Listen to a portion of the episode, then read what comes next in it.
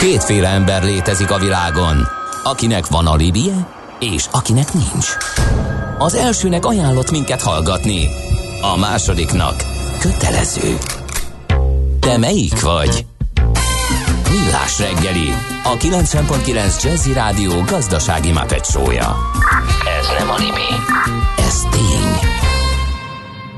Szép jó reggelt kívánunk, ez továbbra is a Millás reggeli itt a kilencven egész kilenc Jazzy Rádióban. Otthoni stúdiójában Mihálovics András. A benti, azaz a rádió főhadiszállásán pedig Kántor Endre ül a vezérlőpult mögött. nulla hat harminc húsz tíz kilenc nulla kilenc, rengeteg közlekedési jellegű információ is jön, és sokan írtok a sebesség, tervezett sebesség korlátozásokról, illetve sebességkorlát csökkentésekről, úgyhogy megpróbáljuk majd ezeket is beolvasni, de a közlekedésről jut eszembe. Budapest legfrissebb közlekedési hírei, itt a kilencven egész kilenc Jazz-én. Lezárták a Csömöri úti felüljárót felújítás miatt, a gyalogos forgalom előtt is le van zárva, a Budakeszi úton is félpályás lezárás van, mert folytatódik a vízvezetékek felújítása, illetve a Bosnyák térnél vágányfelújítás van, a Nagy Lajos Király útján az Őrsvezér tere irányában sávlezárásra kell számítani, és kedves hallgatónk küldött nekünk több fotót is arról, hogy a pesti rakpart olyan, minthogyha a régi lenne, dugóban áll a pesti rakparton, úgyhogy úgy látszik, hogy ott elég komoly a közlekedés mértéke. Nem a fájdalomtól, hanem a félelemtől válik az ember irányíthatóvá. Millás reggeli. No, akkor jelentés a frontvonalból, ezt a munkacímet viseli a következő beszélgetés. A vonal túlsó végén dr. Álmos Péter, a Magyar Orvosi Kamara alelnöke. Jó reggelt kívánunk! Jó reggelt kívánok mindenkinek! Hát az első kérdés az mindannyiunk érdekében fel kell tenni, hogy van pénzparipa, fegyver, van védőfelszerelés, van elég személyzet, van minden, ami szükséges a járvány kordában tartásához? Hogy áll most ez a helyzet? A legnagyobb nehézség a járvány elején az a védőfelszerelések területén mutatkozott, ebben azért javuló, javuló a helyzet, nem tökéletes, tehát még most is számos helyen egyenként kell leszámolni, aláírással átvenni azokat a mondjuk sebészi maszkokat, amelyikből akár nyolc-tíz darab fogy egy nap, illetve hát a legnagyobb hiány most még mindig az azokból a speciálisabb maszkokból, az F F P kettő három típusú maszkokból mutatkozik, ami, ami jobban kiszűri a, a vírust és a vírust hordozó részeséget a levegőből. Úgyhogy eszközökben javul a helyzet, de azért még van hiány. Hát orvosból és ápolóból mindannyian tudjuk, hogy hiány van, és ezt gyors átképzésekkel nem lehet megoldani, úgyhogy az egyik fontos dolog, amit mi hangsúlyozunk, hogy, hogy fontos, hogy készüljünk ágyakkal is, meg lélegeztetőgépekkel természetesen arra, hogyha esetleg megszaporodik a fertőzöttek száma, de, de ettől még infektológusból, intenzív terápiás szakorvosból nem lesz több az országban pár hónap alatt, úgyhogy a, a, erre ezt szem előtt kell tartanunk, amikor itt a következő időszakban esetleg a lazításon gondolkodunk.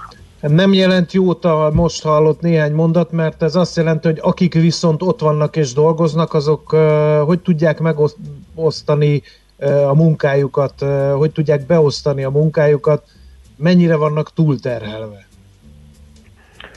Változó a, a, az eloszlás attól függően, hogy mennyi a beteg. Budapesti kollégáink kicsit jobban túlterheltek, uh, vidéken van még humán erőforrás kapacitás.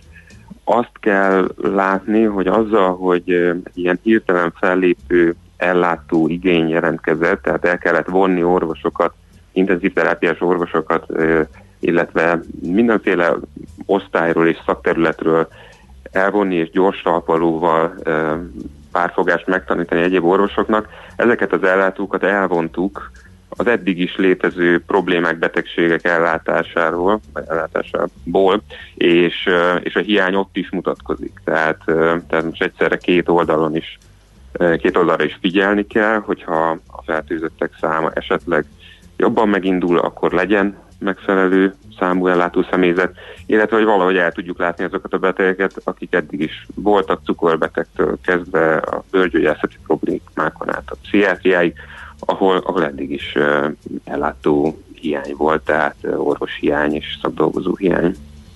A hangulatról egy picit beszéljünk még, mert hogy talán az egy ö, ö, olyan dolog, ami, ami jól lefesti a képet. Tehát az, hogy hogy bírják a strapát a frontvonalban az orvosok, az egy dolog, de hogy mit, mit, mit prognosztizálnak, milyen a kedvük, mitől tartanak leginkább.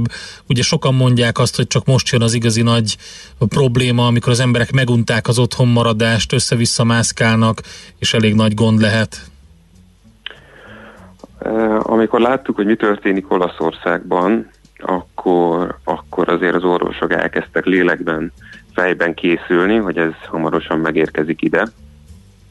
A Magyar Orvosi Kamara is ennek megfelelően fogalmazott meg ajánlásokat, és szerencsére ezeket az ajánlásokat az operatív törzs, a kormányzat jó részt magáévá tette, korlátozó intézkedéseket bevezette, bevezette úgyhogy, úgyhogy nem harapódzott el a járvány, és nem tapasztaljuk azt, nem kellett szembesülni az orvosoknak azzal, amivel uh, Olaszországban kellett. Nyilván, uh, hogyha most teljesen elengedünk mindent, akkor az lesz, akkor ugyanaz lesz, de ez azt gondolom, hogy senkinek nem a célja, és a, a kormányzati kommunikációban sem az jelenik meg, hogy most akkor minden, mindenki uh, tehet bármit. Um, az orvosok ilyen szempontból um, egy kicsit megkönnyebbültek, hogy, hogy kontrollálni tudjuk a helyzetet. Ugyanakkor ez a hatalmas átszervezés, amiről nagyon-nagyon felületesen vagy nem lettünk tájékoztatva, nem lett uh, bevonva, um, nem lettek bevonva az ország orvosai megfelelően, én azt gondolom, a kommunikáció nem volt megfelelő az egészségügyi részről. Ez, ez azért erős hiányérzetet és erős bizonytalanságot szült az orvosok, orvostársadalomban.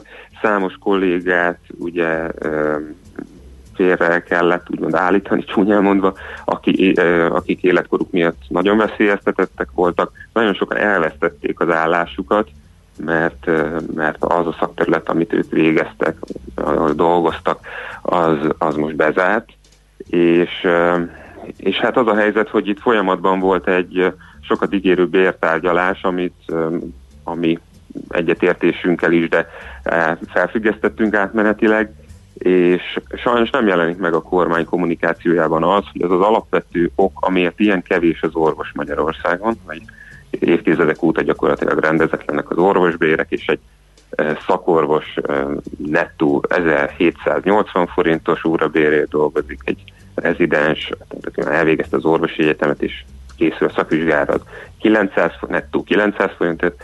Szóval, hogy ezek a súlyos problémák e, nincsenek rendezve, és m- sokan mondják, hogy a járvány alatt erről ne is beszéljünk, de hát én azt gondolom, hogy kell, mert szoros összefüggésben van az, hogy a, a lakosság milyen korlátozásokat kellett, hogy átéljen az elmúlt nyolc hétben, meg hogy az egészségügyi rendszerünk hogy működik. Azért kellettek ilyen nagy korlátozások, ilyen szigorú és azonnali fellépés, mert az egészségügyi rendszer nagyon törékeny és a tartalékaiból él.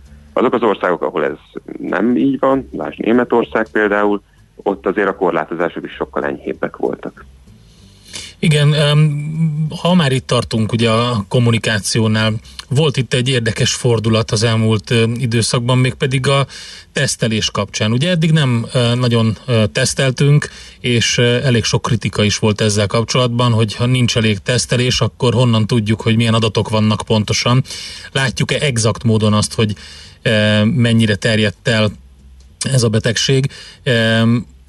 Most megváltozott ez, most tesztelni szeretnénk, és sokat. Mi a véleménye erről? Az intézkedések március eleje óta egyre inkább válnak két, hogy is mondjam, két, két irányban el. A rendészeti intézkedésekben azt gondolom, hogy nagyon jók vagyunk, és nagyon hatékonyak voltak. És ezek teremtettek most egy közel két hónapos kegyelmi időszakot, amikor, egy meg, amikor megfelelő egészségügyi, járványügyi intézkedésekkel um, sokkal jobb feltételeket lehetett volna talán teremteni a, az újrainduló gazdaságnak, mint ahogy, mint ahogy, mint ahogy most neki indulunk. És ennek központi eleme a, a tesztelések, a korlátozó intézkedéseken belül a karantén, a, a, a fertőzött betegek és kontaktjaiknak az utánkövetése. Tehát ezekben az egészségügyi kormányzati intézkedésekben sajnos szerintem nem, nem teljesített jól az elmúlt időszakban a, az ország, és, és a tesztelés az, amit mi már az elejétől fogva nagyon-nagyon mondunk, hogy, hogy ez, tehát azzal, azzal tehetjük a legtöbbet a korlátozásokon túl azért, hogy ez a járvány, ezt a járványt idejében megfogjuk.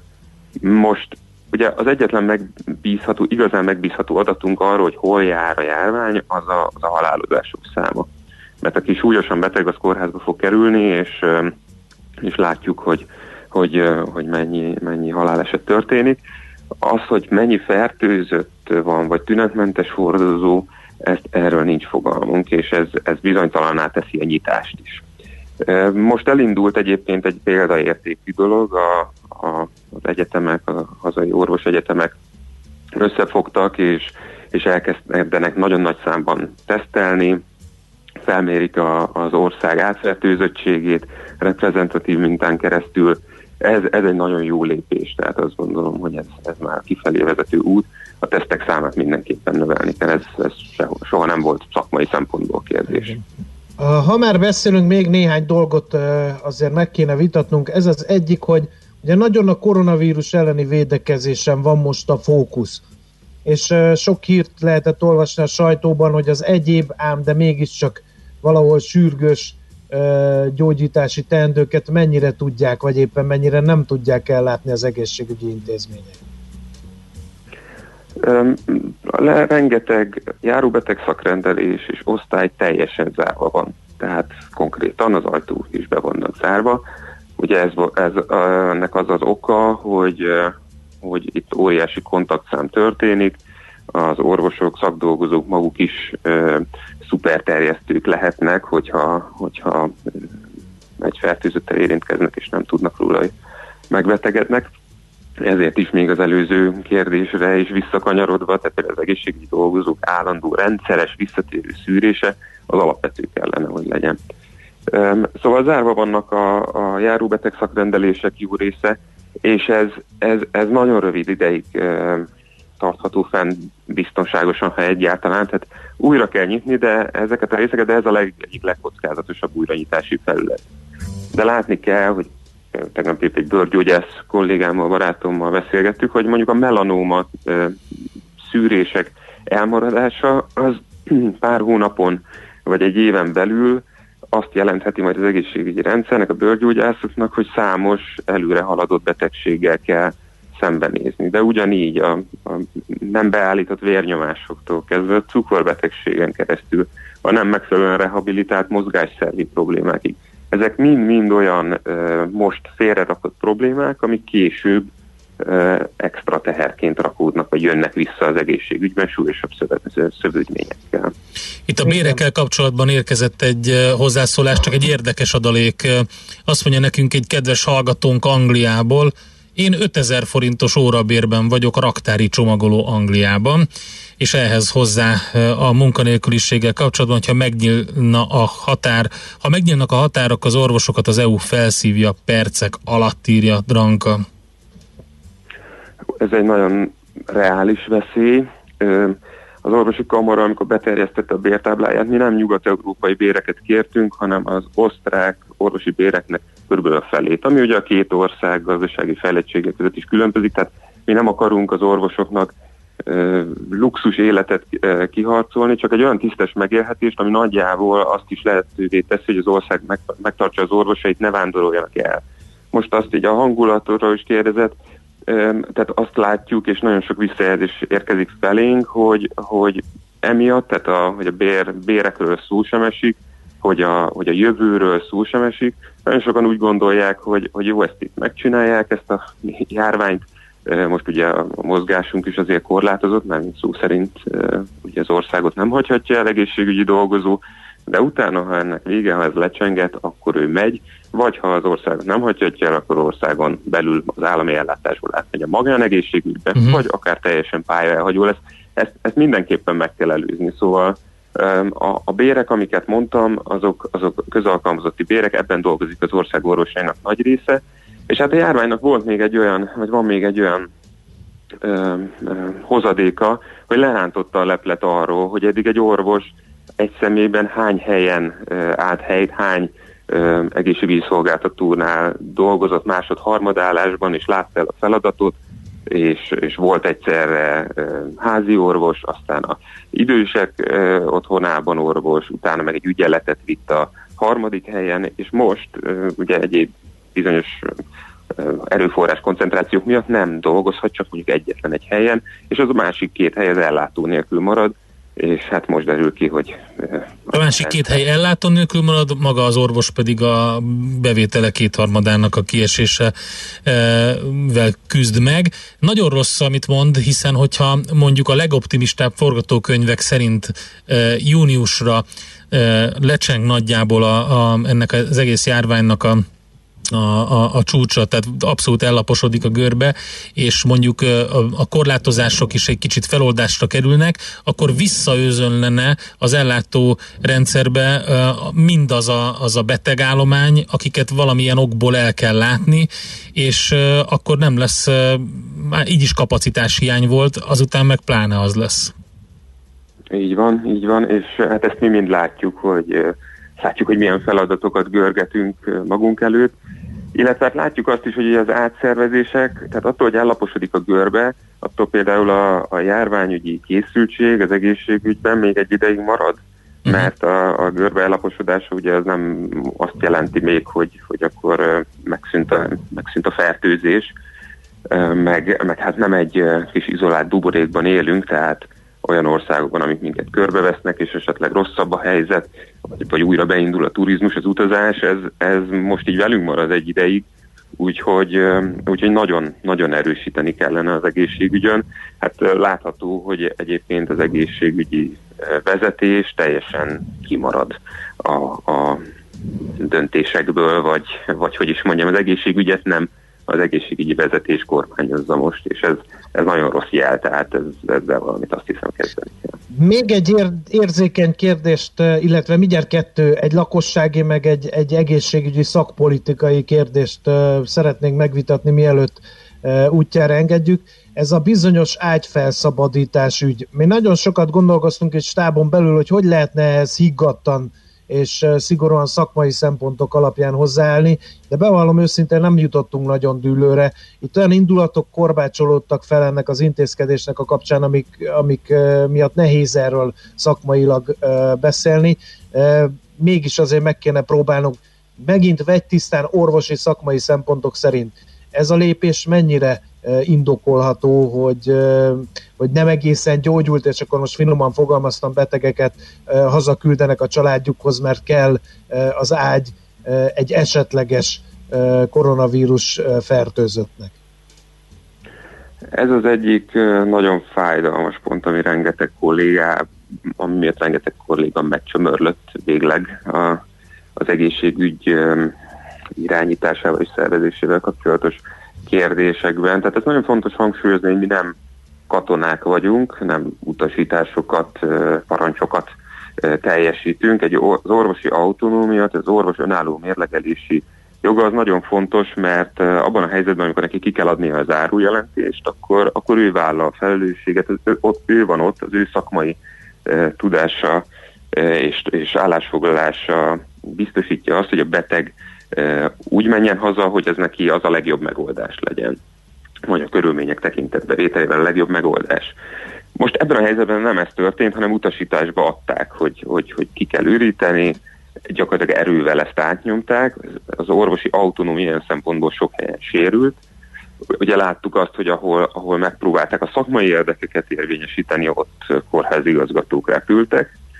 De nem lehet itt magyarázat az, hogy, hogy egy, egy járványhelyzet van, gyorsan kell lépni, határozottan kell lépni, stb. stb.? Ez lehet magyarázat. Tehát, hogyha van egy tömeges baleset, és ott mérlegelni kell, hogy kit látok el, ott is lesz olyan, akit, akit szakmai, akin szakmainak lehetne segíteni, de a legtöbb jó érdekében nem őt soroljuk első helyre, vagy más-más kerül az első helyre. csak mi nem láttunk, és most itt nem, mi az nem az orvosi kamarát mondom, hanem úgy általában az orvosi társadalmat, nem láttuk a számokat, nem láttuk a kalkulációkat, nem mutatták meg nekünk, hogy nézzétek, ezért szükség van arra, hogy most ezt az osztályt bezárjuk, és kiköltöztessük a, az épületből, hogy ennyi ágyat felszabadítsunk, hogy ezekről az ágyakról a betegeket hazaküldjük. Nem történt ilyen. Gyakorlatilag fűnyíró elvszerűen kijött az utasítás, hogy el kell bocsájtani a betegek. Ennyi, tehát az ágyakat szabaddá kell tenni, ha van rajta beteg, akkor el kell bocsájtani. Nem volt mögötte számolás, tehát nem láttuk azt, hogy három hét múlva a matematikai modellezések szerint a betege, e- ekkora és ekkora számú betegek lesznek. És hát azt mi a kamaránál, mi azért dolgozunk elemző csoportokkal, külföldről és több helyről, és azt láttuk, hogy, hogy nincs olyan, tehát a jelenlegi epidemiológiai adatok korlátozásoknak köszönhetően nem támasztják el alá ezt az ágyigényt. És akkor innentől fogva lehet találgatni, hogy miért kell ennyi ágy, de ezek már pusztán spekulációk, erre nem lehet építeni az orvoslást. Hát igen, azt rebesgetik, hogy ezt a több kormány nekifutott az ágyszámcsökkentésnek, most akkor ezt egy huszárvágással megoldották, de én is ezt tudom csak mondani, hogy ez egy spekuláció, és akkor innentől írói munkásságom része, ez majd kiderül, szerintem nem is olyan soká. E, még egy utolsó kérdést azért vitassunk meg, ez pedig a maszkviselés. Ugye e, lazítások jönnek, megint fellángolt a maszkvita, kell-e egészséges embernek maszkot viselnie, vagy sem. Ugye a tömegközlekedésben kötelezővé tették Budapesten, de ugye szankcionálni nem lehet azt, aki nem visel maszkot. Megint csak orvosi szakmai szempontok szerint akkor viseljen maszkot egy egészséges ember, vagy ne viseljen? A, a kamara tesztelés mellett ez, ez a másik terület, amit ö, nagyon határozottan képvisel az elejétől fogva, hogy mi a maszkviselés mellett vagyunk egyértelműen. A maszkviselés olyan, mint a, a kötelező védőoltások, akkor van ö, a leginkább, vagy min, minél nagyobb hatása, hogyha minél többen viselik. Ö, ezek a sebészi maszkok, ezek az egyszerű orvosi maszkok, de akár egy sáv vagy egy kendő is ö, olyan mértékben ö, csökkenthetik a, a megfelelő készhigiénével és a többi szabály betartásával a fertőzés terjedését, ami számottevő populációs, tehát társadalmi szinten. Úgyhogy mi mindenképpen azt javasoljuk, hogy főleg az elkövetkezendő időszakban, amikor most megtörténik valamilyen szintű nyitás esetleg, de nem fogjuk látni, hogy ez milyen, ez mennyire indítja be most a járványt. Most különösen fontos lenne, hogy amíg, amíg az első adatok megérkeznek, hogy mennyire nő a fertőzés, és ennek van egy minimum két, de inkább három hetes Öm, öm, szakasz, amíg, amíg nem látszik, hogy közben már terjed a fertőzés jobban. Úgyhogy főleg ebben az időszakban nagyon fontos lenne szerintünk, hogy, hogy a maszkot hordják az emberek, vagy ha nincs maszk, akkor egy egyszerű szövetdarab házi készítésű maszk, az is, az is kiválóan megfelel, hogyha ha minél több emberen van, annál jobb. Úgyhogy egyértelműen mi emellett vagyunk, és hát ez az az eszköz, amivel úgymond sokat ártani nem lehet. Tehát maximum esztétikailag érezheti rombolónak valaki, hogy viselnie kell egy maszkot, vagy ha jön a jó idő, akkor a, az arca egy kicsit máshogy lesz, máshogy fog lebarnulni, mint szokott, de, de azt gondolom, hogy ez az ár azért cserébe, hogy mit kaphatunk, azt gondolom, igen méltányos. Úgyhogy mi erre biztatunk mindenkit, hordják a maszkot, legyenek szívesek. Oké, okay, nagyon szépen köszönjük az idejét és a válaszokat a kérdéseinkre. További jó munkát és kitartást kívánunk. Köszönöm szépen a lehetőséget. És jó egészséget minden, minden, minden kollégájának természetesen. Köszönjük önöknek is, jó egészséget. Minden jót kívánok. doktor Álmos Péterrel beszélgettünk, a Magyar Orvosi Kamara alelnökével. Hát elég sok mindent megkérdeztünk, nyilván volt sok minden, amit nem tudtunk, mert nem fért bele az időnkbe, azokat megpróbáljuk majd egy másik alkalommal. Műsorunkban termék megjelenítést hallhattak. Szerda esténként nyolctól az Érték a mérték. Itt a kilencven egész kilenc Jazzy Rádióban jön a szóbeli. Magyarósi Péter portré műsorában olyan kvalitásuk, pályafutásuk okán elismerésre méltó embereket kérdez, akik értéket képviselnek. Szóbeli. Minden szerdán este nyolctól itt a kilencven egész kilenc Jazzy Rádióban. Rövid hírek a kilencven egész kilenc Jazzyn. Az egész országra figyelmeztetést adott vízivatar veszély miatt az Országos Meteorológiai Szolgálat. Azokat hetven-nyolcvan kilométer per órás széllökések, huszonöt-harminc mm-nyi csapadék, valamint egy-két centis jégeső is kísérheti. A kormány ma dönt arról, hogyan kezdi enyhíteni a járvány miatt meghozott korlátozásokat, jelezte a miniszterelnökséget vezető miniszter. Hozzátette, a különböző településeken különböző intézkedéseket hoznak. Közben kétezer-hétszázhuszonhétre nőtt a beazonosított fertőzöttek száma itthon, elhunyt kilenc idős krónikus beteg, de ötszázharminchatan már gyógyultan távoztak a kórházból. Az olasz kormány fizetni is hajlandó, csak menjünk oda nyaralni. Egy dél-olasz sziget állja a repülőjegy felének, minden harmadik szálláson töltött éjszakának és a látványosságok belépőjének költségeit az idegenforgalom felpörgetésének érdekében. Majd hideg front érkezett, ennek hatására lehetnek záporok, zivatarok, erős széllel, délután tizenhat-huszonöt fok várható. A hírszerkesztőt, László B. Katalint hallották, hírek legközelebb fél óra múlva. Budapest legfrissebb közlekedési hírei, itt a kilencven egész kilenc Jazzy-n. A fővárosban élénk a forgalom a Hungária körúton, a Tököli út és a Kerepesi út közelében, a József körúton a Petőfi híd felé, illetve a Rákóczi úton befelé a Blaha-Lujza tér előtti szakaszon.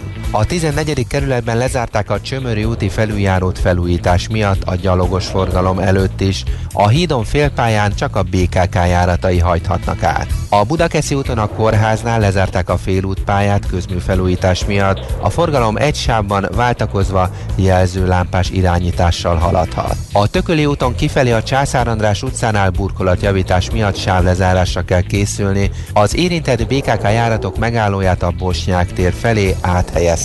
A tizenegyedik kerületben a Diószegi utat lezárták a Karolina út és a Daróci út között, mert csatornát javítanak. A Váci úton a Róbert Károly körúti felüljáró mellett a Tériné köz és az Árbóc utca közelében időszakos korlátozásra kell készülni felújítás miatt. A tizenhetedik kerületben a Pesti úton befelé a Tápióbicske utcánál útszükletre készüljenek, mert burkolatot javítanak, a bé ká ká járatok megállóját itt áthelyezték. A járványveszély miatt a bé ká ká járatain kizárólag maszkban, illetve kendővel vagy sállal fedett arccal lehet utazni. Shilling Zsolt, bé ká ká Info. A hírek után már is folytatódik a Millás reggeli, itt a kilencven egész kilenc Jazzy-n. Következő műsorunkban termék megjelenítést hallhatnak. Következzen egy zene a Millás reggeli saját válogatásából. Mindenkinek, aki szereti.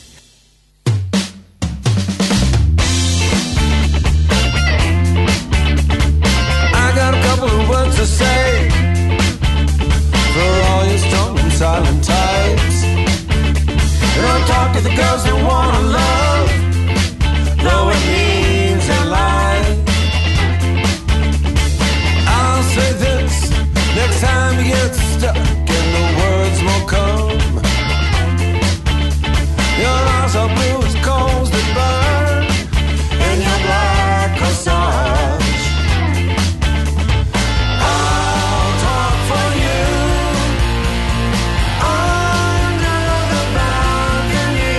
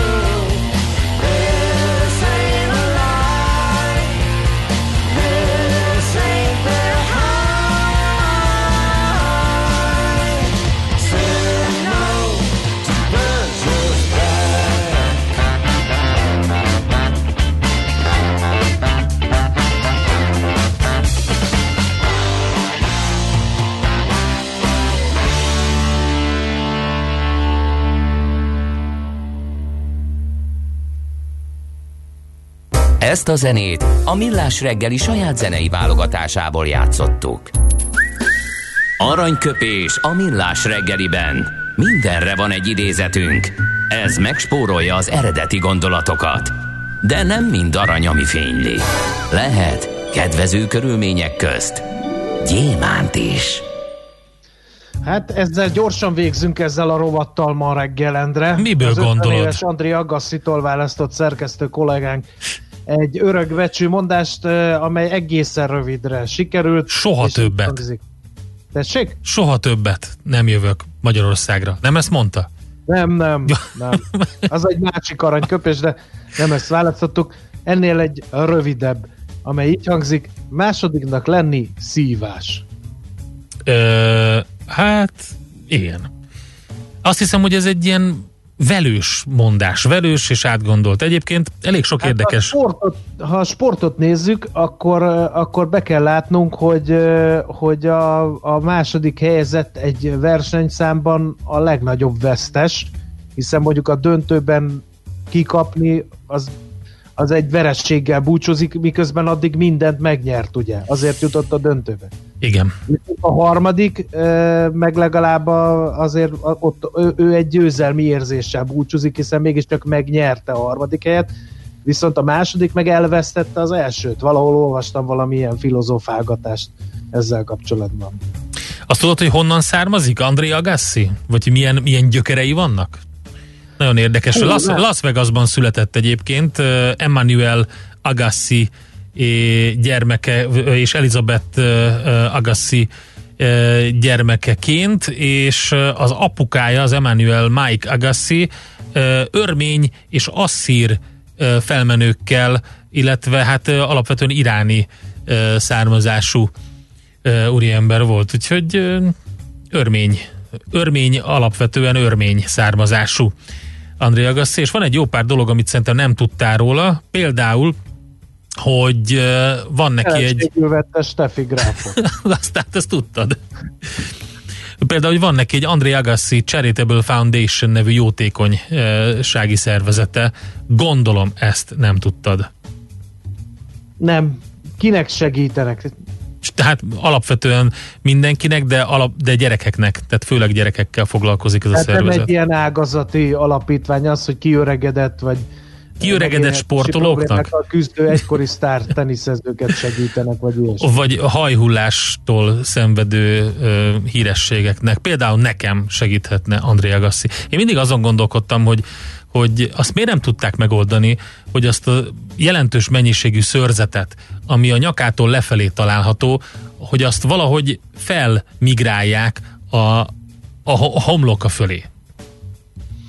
Én nem ezen szoktam ö, töprengeni, bevallom őszintén, itt unalmasnak nem mondható perceimben, hanem inkább az, hogy amikor én először találkoztam André Agassival, és ugye azért hívták őt paradicsommadárnak annak idején, mert hogy ilyen, ö, hogy hívják azt a frizurát? Kicsit hidrogénezett, vagy szőkített, vagy uh-huh, nem tudom, ilyen... Uh-huh. ilyen melír? Ö, nagyon lo- melírozott, ez az, ezt a szót kerestem.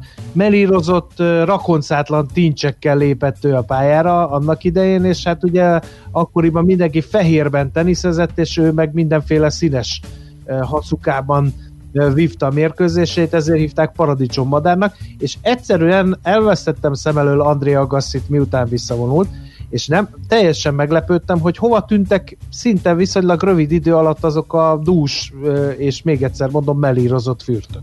Na, látod? Egy csomó kérdés. De a hajával voltunk elfoglalva mind a ketten ezek szerint. Igen, amellett természetesen megsüvegeljük tenisz tudását is. Aranyköpés hangzott el a Millás reggeliben. Ne feledd, tanulni ezüst, megjegyezni arany.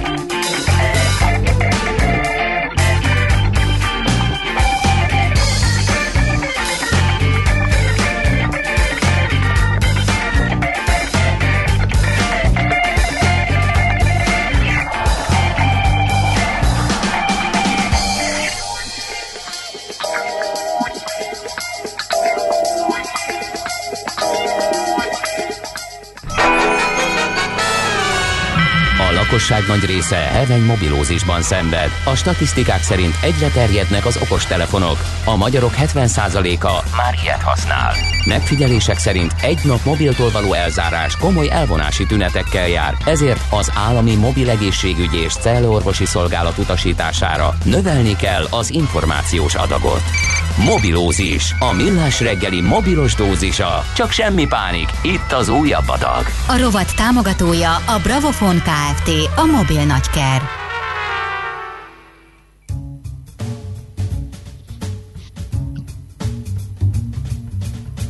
Már megint egymásra várunk, Endre. Igen, akkor egymásra válunk, jól látható csend a vonal túlsó végéről, úgyhogy Erdős Mártont kell felkonferálnom. Ő a pé cé World magazin főszerkesztője. Jó reggelt, szervusz! Jó reggelt, és üdvözlöm a kedves hallgatókat! Gratulálunk a kinevezésedhez, olvastuk a sajtóban. Nagyon szépen jó köszönöm. Erőt, jó munkát kívánunk neked a, a továbbiakhoz, de most nem ezért gyűltünk egybe, szokás volt mondani, hanem azért, hogy egy kicsit e, megnézzük a használt mobiltelefonok piacát. Azt írják az újságok, hogy áresés tapasztalható a használt mobilpiacon, de nem értjük az okokat. Hát ugye szokásosan ez, a, ez az április vége, május az az időszak, amikor a, amikor a februárban, illetve évelején bejelentett új készülékek, azok úgy már kaphatók a piacon, tehát hogy megérkeznek, elkezdődik a verseny, tele van plakátolva a város, bár ugye ezt most senki nem látja, hiszen mindenki otthon van, de szóval a lényeg az, hogy ö, most jönnek be az új készülékek, és a tavalyi készülékek, én ezt kibővíteném, hogy nem is feltétlenül a használt készülékekről, hanem a, a tavalyi csúcsmobilok, ahol ugye egy elég komoly árprémiummal kellett eddig számolni, azok, ö, azok látványosan veszítenek az árukból. Tehát az eddigi háromszáz-háromszázötven ezeres telefonok hirtelen kétszázezer forint alatt százötven ezerért kapható, ami alá jön be a használt piac. A, ugye itt a, vannak azok az early adopterek, akik ugye meglátják, hogy van egy új telefon, ami egy picit mindenben jobb, vagy esetleg mondjuk forradalmian új, mert hogy valahogy máshogy lehet összehajtogatni, mint eddig, és akkor gyorsan meg akarnak szabadulni a tavalyi telefonuktól, és ezért, ezért hajlandóak egy, egy egészen alacsony nyomott áron eladni a, a tavalyi készülékeket, ami tegyük hozzá, hogy abszolút tökéletesen szuperül megfelel minden feladatra a mai nap is, hiszen a tavalyi csúcstelefonok is nagyon erősek voltak már minden olyan feladatra, amit manapság mobillal végez az ember, és hát sajnos ehhez jött be az, hogy többen kerültek olyan pénzügyi helyzetbe, hogy, hogy sajnos kénytelenek pénzé tenni ezeket a készülékeket, és ők is beszálltak erre a használt piacra, És, és ez még eljebb nyomja az árakat, tehát hogy a kínálat bővül-bővül, és aki meg új készüléket akar, az vagy ezen a piacon nézelődik, tehát azért a kereslet is megvan, vagy pedig, vagy pedig eleve a, az ilyen középkategóriás jó vételeket keresi, tehát ami, ami tényleg használható, de, de nem feltétlenül az, amit, amíg nyitva voltak a plázák, azért vettek az emberek, hogy megmutassák, hogy ők kik is valójában. Aha, tehát státuszszimbólum nagyon telefon. Nagyon szépen fogalmazva, igen. Oké, okay, ami sokkal fontosabb ennél, ugye az, hogy elég sok tini és serdülőkorú, vagy még kicsit fiatalabb gyerek ül komputer előtt, tablet előtt, telefonnál, és hát mindig jobbról álmodozik, hogy jobba, jobban tudja futtatni a közösségi alkalmazásokat, játékokat, stb. És ezeket a gyerekeket, mondjuk így, a mobilt ajánló adathalászok támadják, ami egy elég veszélyes folyamat. Hát a, a kialakult kényszerhelyzetben az egy rendkívül jó, jó jel, és én nagyon örülök neki, mint a pé cé Master Race egyik oszlopos tagja és zászlóvivője, hogy rájöttek az emberek, hogy lehet nagyon szép és csili-vili telefonja vagy tabletje az embernek, de azért, hogyha tényleg tartalmat kell előállítani, ez legyen tanulás vagy akár munka, akkor azért csak a pé cé az, ami, ami még mindig a leghatékonyabb, és amivel a legjobban lehet munkát végezni. Uh, ugyanakkor uh, ugye nagyon sokan szabadultak hirtelen bele ebbe a kényszerű otthontanulás, távmunka, otthon, otthoni munkavégzés uh, körébe, és a helyzet az, hogy, hogy ehhez pillanatok alatt alkalmazkodtak a, az adathalászok is, és, uh, és uh, saját tapasztalatban mondom, hogy volt, volt olyan, hogy, uh, hogy a, a tizenkét-három éves uh, gyerekek egymás között küldözgették a, a cseten, hogy hát feljött egy ablak, hogy most lehet nyerni új iPhone-t, meg, meg uh-huh. Samsung Galaxy S húszat, csak ki kell tölteni egy kérdőívet, meg csak kattintsál ide, és hogy gyorsan-gyorsan körbeküldik a, a linket mindenkinek, hogy kattintsanak ide, mert hogy akkor majd valamelyik őjük nyerni fog, és akkor majd figyeljék. És, de hát ugye, aki benne van, az rögtön látja, hogy nyilvánvalóan ez egy, ez egy adathalász uh, link, és hogy nem másra irányul az egész, mint hogy, mint hogy támadjon, illetve adatot lopjon. A tapasztalatom szerint a gyerekek ezt egyáltalán nem veszik figyelembe. Az a baj, hogy ez a digitális érettség, ez, ez egyáltalában, ez, ez tökéletesen hiányzik, és, és amíg a, az informatika óra az, az tényleg a, az egészen minimális és, és nagyon, nagyon-nagyon szegényes alapokra épül, nem, tehát a, aki pénzben tanult rajzolni az elmúlt két évben informatika órán, az nem fog hirtelen felismerni egy ilyen, nem fog tudatosan internetezni, nem fogja tudni, hogy hogy kell elkerülni ezeket a, ezeket a veszélyeket, illetve hogy, hogy mennyire, mennyire kell ö, fenntartásokkal kezelni mindent, ami az interneten van, és itt ö, ez csak az egyik apró pici szelete ennek, mert ö, a felnőtteket ugyanúgy támadják, nagyon-nagyon jól, tehát már megtanultak magyarul az uh-huh. adathalászírók, és, és nagyon szép magyar, magyarosan, tehát már nem a Google Translate, ugye eddig a magyar netezőket védte a, a magyar nyelv, a gyönyörű magyar nyelvnek a pajzsa, hogy egyszerűen nem, nem működtek ezek az automata fordítók, és, és rögtön feltett ismerni, hogy ez, ez nem magyar ez a szöveg, és nem szabad rákattintani. Most viszont egy-egy banknak fogják, és ez a, tehát lementik az összes, összes képét, a, lemásolják a teljes felületét egy, egy online banki rendszernek, és még a szöveget is úgy írják meg, hogy nagyon nehéz kiszúrni, hogy az nem. Azt pedig ö, tanítani kell az embereket rá, hogy igenis ismerjétek föl, hogy ott az a link az nem úgy van, hogy nem úgy kell netezni, hogy csak úgy, vagy online bankolni, hogy csak úgy megnyitod a böngészőben a, a banki oldaladat, vagy esetleg egy applikációt a mobiltelefonodon, hanem utána kell járni, gondoskodni kell ö, preventíven a biztonságodról, és, ö, és azt hiszem, hogy ez, ez egy olyan, olyan hiányterület, amivel mindenképpen foglalkozni kell, és mi is igyekszünk az olvasóinkat online és printben is ö, arra, arra ö, oktatni, hogy, hogy hogy figyeljenek, illetve hogy hogy adják tovább ezt a tudást olyanoknak, akik uh, egészen frissen szabadultak rá. Igen, az a helyzet, hogy, hogy a fiataloknál van egy borzasztó nagy kényszer, és ez biztos te is látod, nagyon sok uh, mobiltelefongyártó köt me- megállapodást különböző játékoknak a forgalmazóival, meg gyártóival, amelyben ugye az a uh, truváj, hogyha megvan a legújabb készülék, valamelyik mondjuk a legújabb Samsung, vagy a Huawei készülék, akkor uh, ha azon bejelentkezel a profilodba, akkor kapsz egy uh, olyan fegyvert, vagy olyan skint, amit uh, senki más, meg máshogy nem lehet, nincsen forgalomban, csak így lehet megszerezni, és hát emiatt elképesztő, hogy is mondjam, ilyen kényszer van a gyerekeken, hogy megszerezzék a legújabbat, legjobbat, és akkor azzal tudjanak vagizni a játékban. Ezt abszolút uh, itthoni sztereóba hallom, úgyhogy, úgyhogy ez, ez teljesen működik, és, és sajnos, sajnos jelen van. de ö, hát ez is a, annak a, azt mutatja, hogy azért lehet oktatni a fiatalokat is, tehát hogy és kell is arra, hogy, hogy mi az, amire valójában szükségük van, és nem feltétlenül egy mobil jelenti a státuszszimbólumot, eh, annak ellenére, hogy, hogy ugye ez súlykolja a társadalom, uh-huh. illetve a cégek és a reklámok, de tehát én nem értek uh-huh. azzal egyet, hogy egy tizenpár éves gyereknek a... a...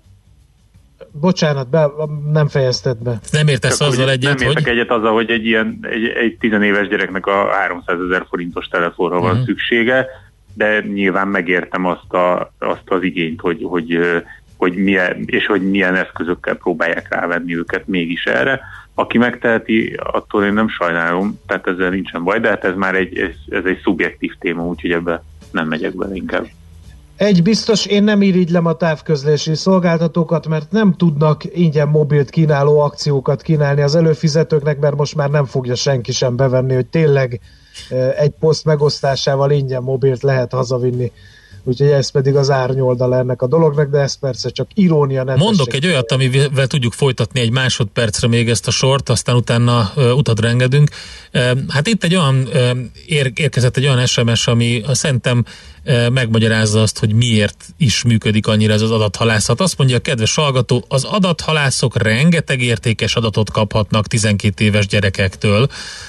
A legtöbb megadott adat eleve Facebook pontosságú minőségű. Komolyan sajnálom, aki adathalászatból akar megélni. Hát én azt tudom mondani, hogy én a saját berkémen belül, tehát ameddig elér a kezem, illetve a hangom, én, én igyekszem edukálni a, a körülöttem élőket is, a fiatalokat kifejezetten. Nyilván ehhez az ő, ő szövegezésük, tehát az ő világukba kell, hogy illeszkedjen az, amivel megmagyarázom, hogy, hogy mire kell figyelni, és hogy miért ne kattintson, és mi az a fake news, tehát hogy hogy próbálják megvezetni, illetve hogy, hogy mielőtt megnyomja az egéren a gombot, vagy a társadatot hozzáér, nézze meg azt a linket, hogy tényleg azt, tehát hogy ilyen alapvető dolgok, hogy mi az a domain. Igen, szerintem itt félreértés van. De ez Ez nem, az a baj, hogy az alap, alaptudáshoz, tehát az alapműveltséghez nem tartozik jelenleg hozzá, és, a, és ez az oktatásban sem jelent még meg. De már pedig ugye az a, ez egy kényszerhelyzet, amivel most vagyunk, senki nem volt rá felkészülve, de az tény, hogy jobban rávilágít ez a mostani helyzet arra, hogy, hogy ez a tudás ez egy az egyben hiányzik a mai fiataloknál, és, és ezt mindenképpen nagyon, nagyon záros határidőn belül pótolni kell. Oké, okay, oké. Okay. Köszönjük szépen, Marci. Jó munkát nektek, szép napot. Nektek is. Köszönöm szépen. Sziasztok. Edős Mártonnal beszélgettünk, a pé cé World magazin főszerkesztőjével. Mobilózis. A millás reggeli mobilos rovata hangzott el. Heti dózis, hogy lenne merő. A rovat támogatója a Bravofon Kft. A mobil nagyker. Robogunk tovább a hírekhez, de még egy, előtte egy pár üzenetet. Tehát igazából a kedves hallgató szerintem félreérti a szituációt, hogy azt gondolják sokan, hogy egy tizenkét éves gyerek hamis adatai, meg e-mail címe az, amit ilyenkor egy adathalászt megszerez. Nem erről van szó, sokkal-sokkal több mindenről van szó. Ez kb. Olyan, hogy egy analógiát mondhatnék, mint hogyha valaki azt mondja, hogy itt a lakáskulcsom, úgyse tudja senki, hogy hol lakom, tehát milyen információhoz juthatsz egy lakáskulcsból, nem baj, ha elvesztettem. Igen, de hogyha mondjuk valaki megtalálja, vagy elveszi, és utána követi az illetőt haza, akkor utána onnantól kezdve már elég egyszerű dolga van, tehát nagyon-nagyon sok nyomot hagy maga után az ember. Igen, ez a hamis biztonságérzet, ez a kinek kellenének igen, az én adataim, igen, ezt igen, felnőtt meglett emberektől is hallom, de amióta azt az ominózus iskolát elvégeztük, és ott láttuk, hogy mi mindenre lehet jó egy profil, egy emberi profil, azért elgondolkodnék azok helyében, akik ezt hát az elvet vallják. Igen, meg ez az első lépés ugye ez az adathalászatban, igen. Tehát akkor is meg tud történni nagyon egyszerűen.